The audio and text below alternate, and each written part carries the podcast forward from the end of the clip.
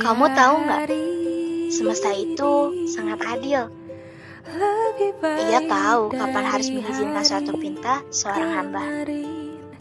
Yang mana saat kita merasa sangat luka dan tak pantas meminta, semesta tahu betul mana yang pantas untuk ditunda.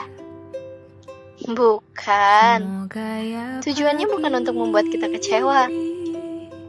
Ia hanya ingin melihat kita sedikit membuka mata atas apa yang ada, yang nyata, dan yang fana.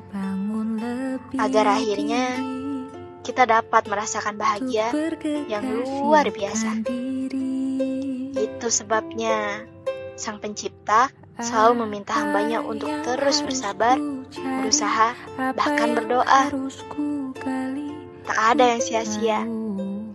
Itu semua akan dibayar dengan hasil yang serupa. Percaya, jika nanti waktunya tiba, kau akan mendapatkan apa yang ingin kau punya. Bahkan, yang sudah lama kau damba. Dengan versi yang paling sempurna.